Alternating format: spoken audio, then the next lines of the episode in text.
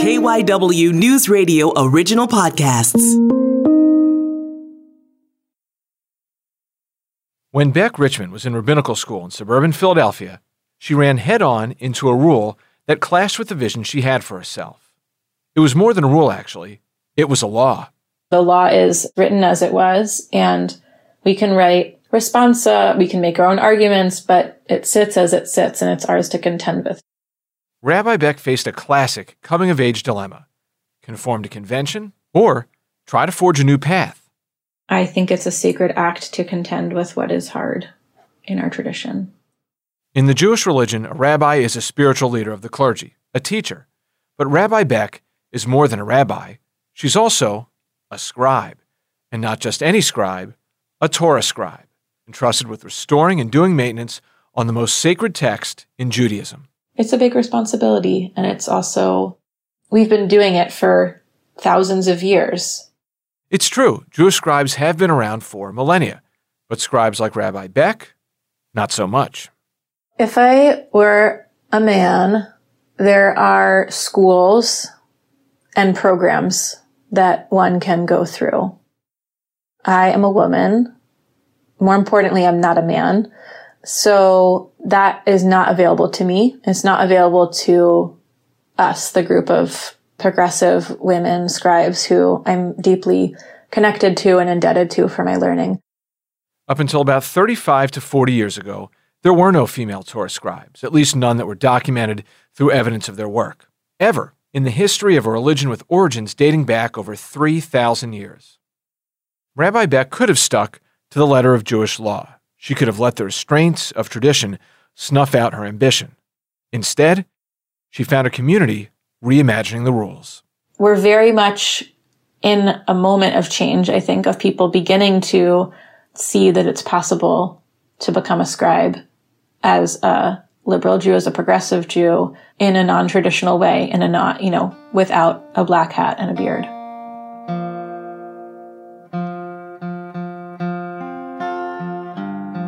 This is the Jawncast, a podcast about interesting and unexpected stories from Philadelphia, sponsored by your Delaware Valley Honda dealers. Make memories during happy Honda days. I'm Brian Seltzer.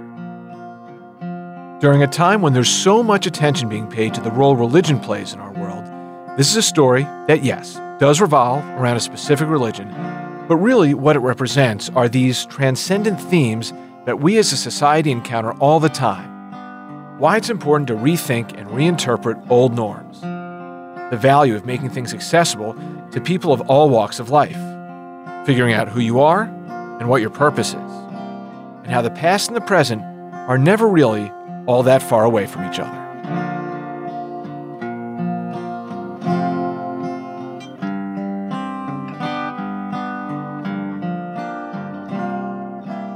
We'll circle back to Rabbi Bec Richman and her role in this story in a bit. But first, let's start at one of the oldest Jewish congregations in the Western Hemisphere, Rodeph Shalom. It sits on the east side of Broad Street between Green and Mount Vernon Streets, just a few blocks north of Center City, Philadelphia. Rabbi Jill Maderer is the congregation's senior rabbi. So here we are in Congregation Rodeph Shalom Sanctuary, which has been this exact sanctuary since 1928. I can just take you onto the bima and open our ark. In some ways, the architecture of Rodef Shalom Sanctuary harkens back to the grand old theater days along the North Broad Street corridor when there were places like the Met or the Uptown that were still operating. There's rows of pew seating on the main floor, an overhanging balcony from the second level. The ceiling was built in the shape of a dome. It has stained glass on the top and also in the windows along the side of the building. The bima almost looks like a stage. It's literally, it means a raised space or a raised platform, and that's where we can offer prayers, services, events.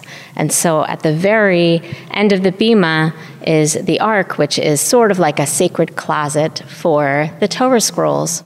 Yes, just to clarify, the Torah is a literal scroll, over 120 feet long, written in ink on parchment paper that's wrapped around two wooden handles. Each Torah scroll contains the five books of Moses. So the Torah, which you can read in a book, is ritually still read from the scroll as it has been for generations. At the moment, Road Rodef Shalom has 10 Torah in its collection. The Ark was half full the day that I was there. One, one of the unusual things about our Ark is that we have a motor which opens it. Most arks are manually opened and closed. So we actually have a button that opens and closes our beautiful ark. Of the five scrolls that are here, it looks like three or what, maybe around four, four and a half feet tall without some of the ornamentation on top. What are we looking at here with some of the decorations and ornaments that the Torah are dressed in? Some would say that the Torah scrolls are decorated in much the way the ancient priests in the Bible, in ancient Jerusalem, in the ancient temple, were decorated. And so they have a cover, they have just for um, just for ornamentation, they have these breastplates, these shields. There is a mitzvah called Hiddur Mitzvah, which means to beautify a mitzvah. And so it's not only a mitzvah, a sacred commandment, a sacred act, to have a Torah scroll, to read from a Torah scroll, but to make it even more beautiful adds to the mitzvah, the sacred act. Just because Torah are considered sacred and cherished doesn't mean they're without their imperfections. Take Rodef Shalom's collection. When I looked upon the Torah scrolls and I looked in the Ark, I noticed it was not in the optimum condition. Bradley Hyman is Rodef Shalom's cantor. His training is similar to a rabbi's, but instead of using spoken word, his tool for leading worship is music.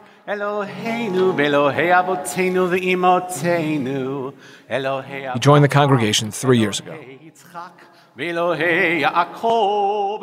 I had asked a couple of the other clergy members what is the possibility of looking into making some repair work. What were some of the imperfections that you saw? What were some of the things that stood out?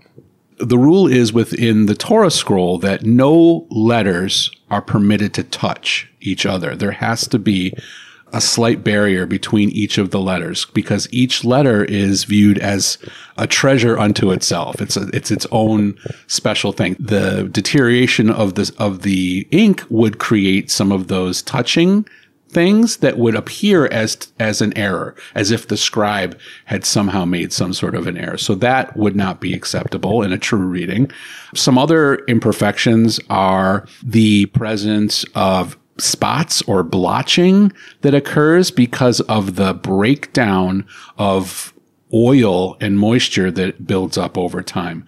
There's a scientific phenomenon. The more Cantor Hyman talked, the more this started to sound like something out of a weird science story, especially when he was explaining how the parchment paper is made. This isn't your everyday parchment made out of cotton fiber or chemicals. We're talking about animal parchment here, and in accordance with Jewish law, the animal the parchment is made from, mostly cows, has to be treated and handled in a very specific way the kosher way.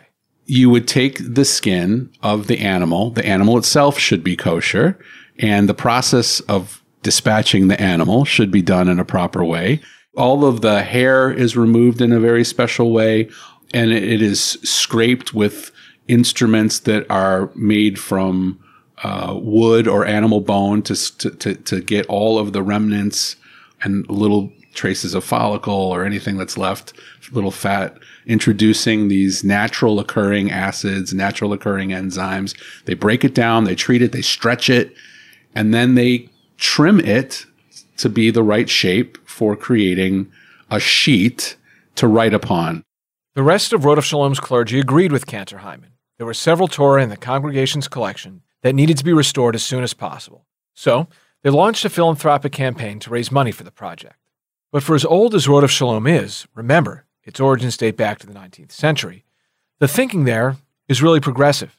It's a reform congregation, meaning that of the main branches of Judaism, Orthodox and conservative being the other two, Reform is the most liberal. I think that as a progressive Jew and as a reform congregation, it's really important to lift up egalitarianism, gender equality in everything that we do, in all that we do to help people have access to the tradition.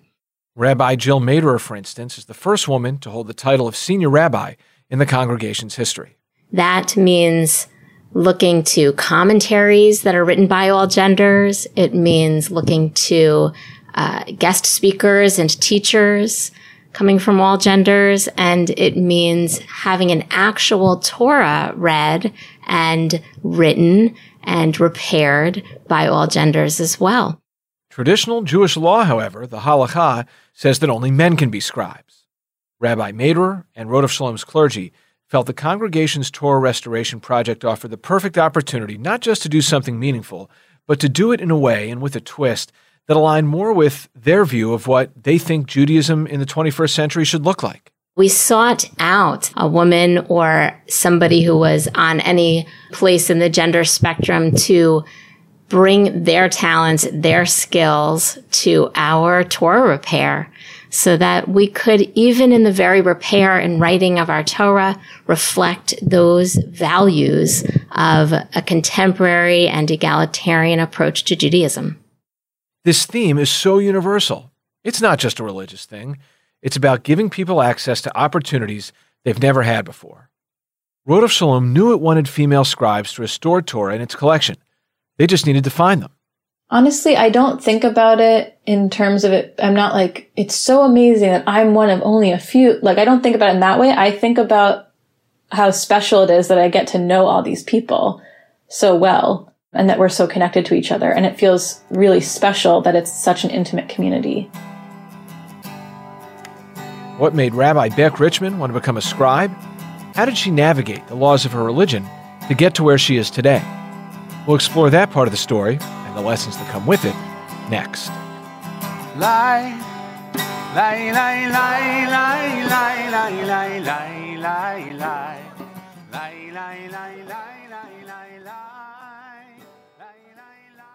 The holidays are here. The holidays mean different things to everyone. But whatever the holidays mean to you, get the most out of them in a new vehicle from our friends at Honda.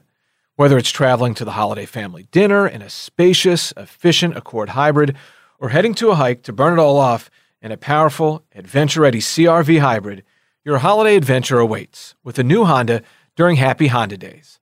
Contact your local Honda dealer today. This is the Jawncast. I'm Brian Seltzer. There's something Rabbi Bec Richman wants to show me in a room on the third floor of the side by side duplex she lives in in suburban Cleveland. Behind my table, there's like literally cupfuls of eraser dust. Probably like seven erasers worth of dust currently under there. Rabbi Bec spends a lot of time in this room. It's where she does the bulk of her scribal work. She's adapted the space to fit the demands of her life. I use a like a rolling backless chair and I have a baby, so her room is right below. So there's a carpet for the chair to roll on so it makes less sound, which is nice. But it's kind of been the sound of like starting my work. It feels like coming home in a way. So like just the sound of like you know, the wheels rolling. Um, and of me getting it positioned on the carpet is kind of like a grounding uh, practice for me almost. Rabbi Bec is 32. On the table in front of her is a Torah from Rodeph Shalom. She's one of two scribes the synagogue hired for its Torah restoration project. The other, Linda Koppelson, lives in North Jersey. When I'm writing, I'm sitting. So I have my setup of my ink. I always put my ink inside a container because if the ink spills, which it does sometimes if it splashes, I don't want it to splash anywhere near the scroll. I have a lamp. I'm still trying to figure out good and better lighting. Does not feel sufficient, the light that I have right now. But I have a lamp. I'm left handed, so I position the lamp to the right of where I'm writing so that it doesn't cast shine or shadow. My hand doesn't then cast a shadow on the letters. I keep my feathers in a jar that has water, like about an inch of water. The feathers Rabbi Bec is referring to are her quill pens. They're legit, the real deal. She cuts the tips that she dips in the ink herself. I don't know enough about animals, about feathers, but there's gunky stuff. That's what I call it. There's gunky stuff inside the feather that if you don't pull out with a crochet hook or some other tool, will come out at some point when you're writing and be bad. It will like smudge the ink, get in your way. So you gotta pull it out. In Judaism, practicing sacred scribal arts is called sofrut. The word for female scribe in Hebrew is soferet. There's believed to be only 30 to 40 soferet in the entire world. They range in age from their mid 20s to 70s and are spread out all over the place, from across the United States to Canada to New Zealand and Israel. Just about every aspect of a Torah scribe's work, regardless of gender, is dictated by an exhaustive set of rules. How many rules are we talking here? That's a great question. I don't know the exact number, but hundreds, really. It's not just that the rules, it's that they're demanding. If a scribe messes up, then technically, the Torah they're working on isn't fit for ritual. A lot of what makes a Torah scroll kosher is really just on the responsibility of the scribe. It happens right here in my studio, just me. So it happens with what I say when I sit down. Have I set the intention? Hare ani kotevet l'shem kedushat sefer Torah. Behold, I'm writing for the sake of the sanctity of the Torah scroll. Ve'kol shem Hashem kotevet l'shem kedushat Hashem. And any name of God, any uh, name of God that I write, I write for the sake of the sanctity of God. If I don't set those intentions, if I don't speak them out loud, then technically my work is not kosher because Torah has to be written with the intention of writing it for its sanctity.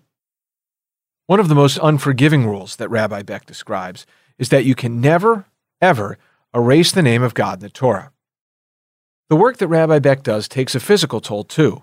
The way she has to position herself around the table, she feels it in her back and in her neck. I'm like still working to figure out the right setup always for how to make my body comfortable enough. So it's hard. It's like physically very hard. With all these rules to follow and over 300,000 letters to account for on a scroll that can stretch over 100 feet long, scribing or restoring a Torah doesn't seem like a daunting task. It sounds like an impossible one. Rabbi Bec has learned to roll with it. We make mistakes. Some mistakes are easier to repair than others. And I think the biggest lesson for me it is a pastoral one, which is that when we can repair, we do everything we can possibly to make the repair. When a scroll is beyond repair, and there are so many cracked letters that it would just not be sensible to or possible to make those repairs if it's been burned, if it's been wildly damaged in a flood. When a scroll has reached the end of its lifetime, we accept that and we bury it. And so too with a human being. Even though it's hard and sad, there comes a time for us to say goodbye. That's a huge lesson I feel like I've learned. So, how did Rabbi Bec get involved in this line of work? As a kid growing up in Bethesda, Maryland, just outside Washington, D.C., she was creative and crafty. Rabbi Bec remembers the art table in her family's playroom. Another big part of her life has been religion.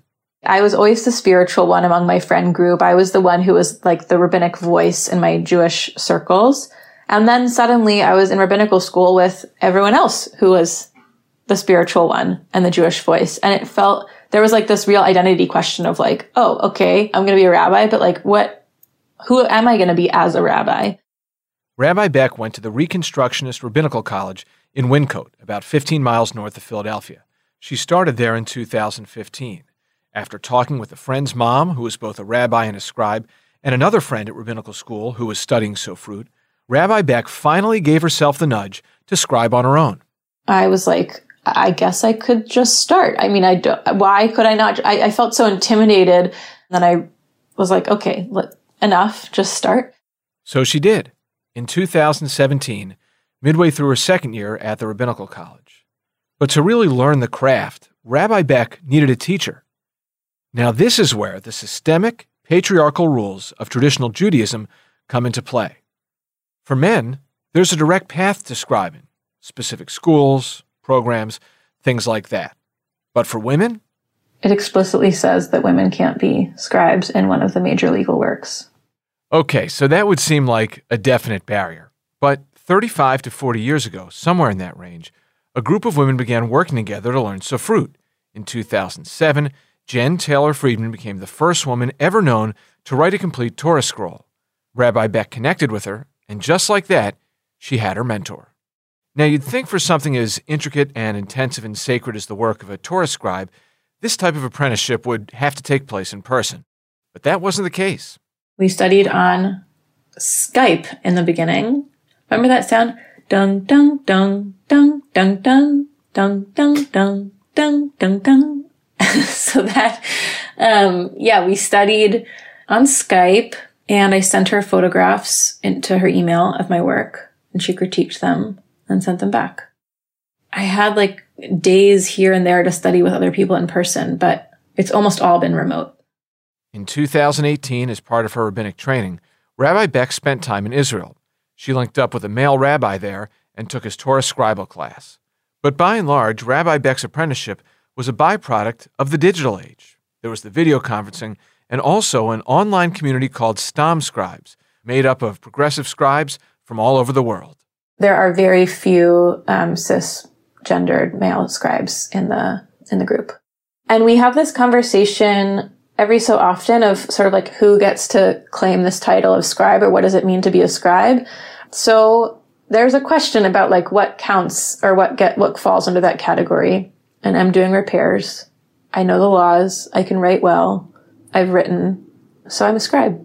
It's truly one of the most beautiful communities that I am part of. That's not to say Rabbi Bec hasn't ever felt judged. When I have gone to suppliers of scribal arts materials, they hear my voice. They see me. They know that I'm not a man. They know I'm a woman. Like it's very obvious to them. And I asked someone one time explicitly, I was like, when it, when it was clear that they really were going to sell to me, I asked them, why are you selling this to me? And they said, it's because it's business. Like it, it's business, which is great and upsetting all in one, but is, you know, I'm just saying that like there's, in the communities that I'm part of, there are, I have not experienced any barriers. Rabbi Bec's philosophy has been to stick to circles that are accepting and open minded. She partners with places like Road Rodef Shalom in Philadelphia that have similar views on Judaism as she does. There's a, a prevalent idea that there are certain things that women are not fit to do or can't do, maybe in, a, in an extreme. But I think more so, even, it's just like we're not used to it and we don't know that it's even a possibility. There are so few women who are scribing.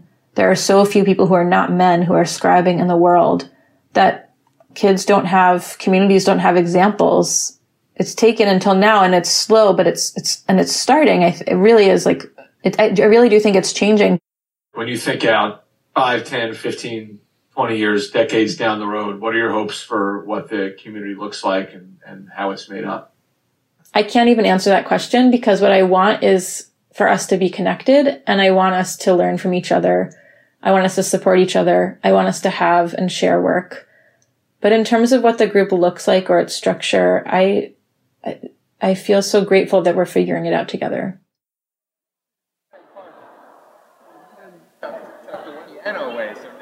The day I visited Rodef Shalom, they were getting ready for an event later that night the annual commemoration of Kristallnacht, the Night of Broken Glass, November 9th, 1938, a moment in Nazi Germany that ushered in the worst of the Holocaust, when anti Semitism became increasingly aggressive and violent, when Jewish synagogues and businesses were targeted and destroyed, when thousands of Jewish men were rounded up and sent to concentration camps. Rodeph Shalom marked the anniversary of Kristallnacht by hosting an exhibit of sorts of 50 Torah scrolls that originally came from European territories and survived the Holocaust and are now in the possession of Jewish congregations in Pennsylvania, New Jersey, and Delaware. Rodeph Shalom has one of its own. In this way, it's hard not to think of sacred texts like the Torah as artifacts that represent religious endurance. Rodef Shalom senior rabbi Jill Maderer looks at Torah like a bridge. I think we take strength from Jewish history, from Torah as a symbol of Jewish history and vitality and survival, and also a symbol of hope for the Jewish future. But what about the Jewish present? Rabbi Maderer says these are painful times. Pain that she stresses isn't one sided. Jews, Israelis, Muslims, Palestinians, there's a lot of pain out there. Fallout from the October 7th Hamas terror attacks on Israel have only seemed to deepen divides. Anti Semitism and Islamophobia are both on the rise. In this painful time, we see a lot of not just anti-Israel sentiment, but also anti-Semitism, just old-fashioned Jew hatred right here in Philadelphia. And so when we respond to anti-Semitism by strengthening Jewish community, we turn to Torah, we turn to our values. And this Torah restoration project is a part of that, as all Jewish life is a part of what it means to strengthen the Jewish community, especially in times when we are feeling hatred targeted at us.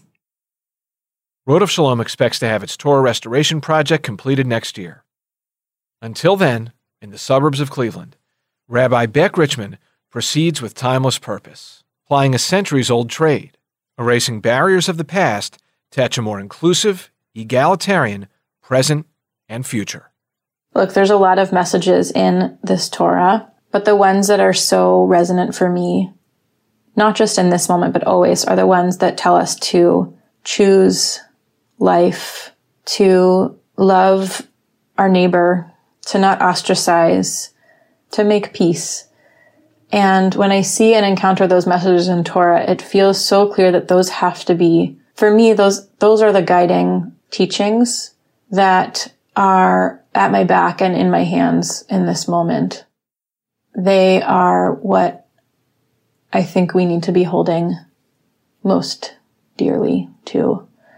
As we fight for life and freedom and dignity and sovereignty and justice for all people, Jews, Israelis, Palestinians, Gazans, Arabs, all of us. This is uh, Eitz Chayim Hi, and uh, it says, It is a tree of life. To those who hold fast to it, all of its supporters are happy, and we will return and renew our days of old.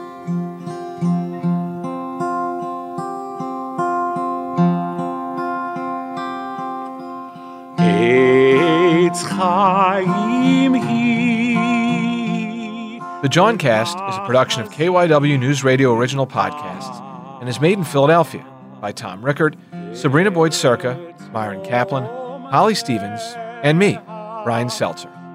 Full disclosure, I have some family that belongs to Rodeph Shalom, which is how I found out about this story. Special thanks to Congregation Rodeph Shalom, especially Noah Levine, Rabbi Bec Richman, and a big welcome aboard shout out to our new presenting sponsor. Thrilled to have them, your Delaware Valley Honda dealers.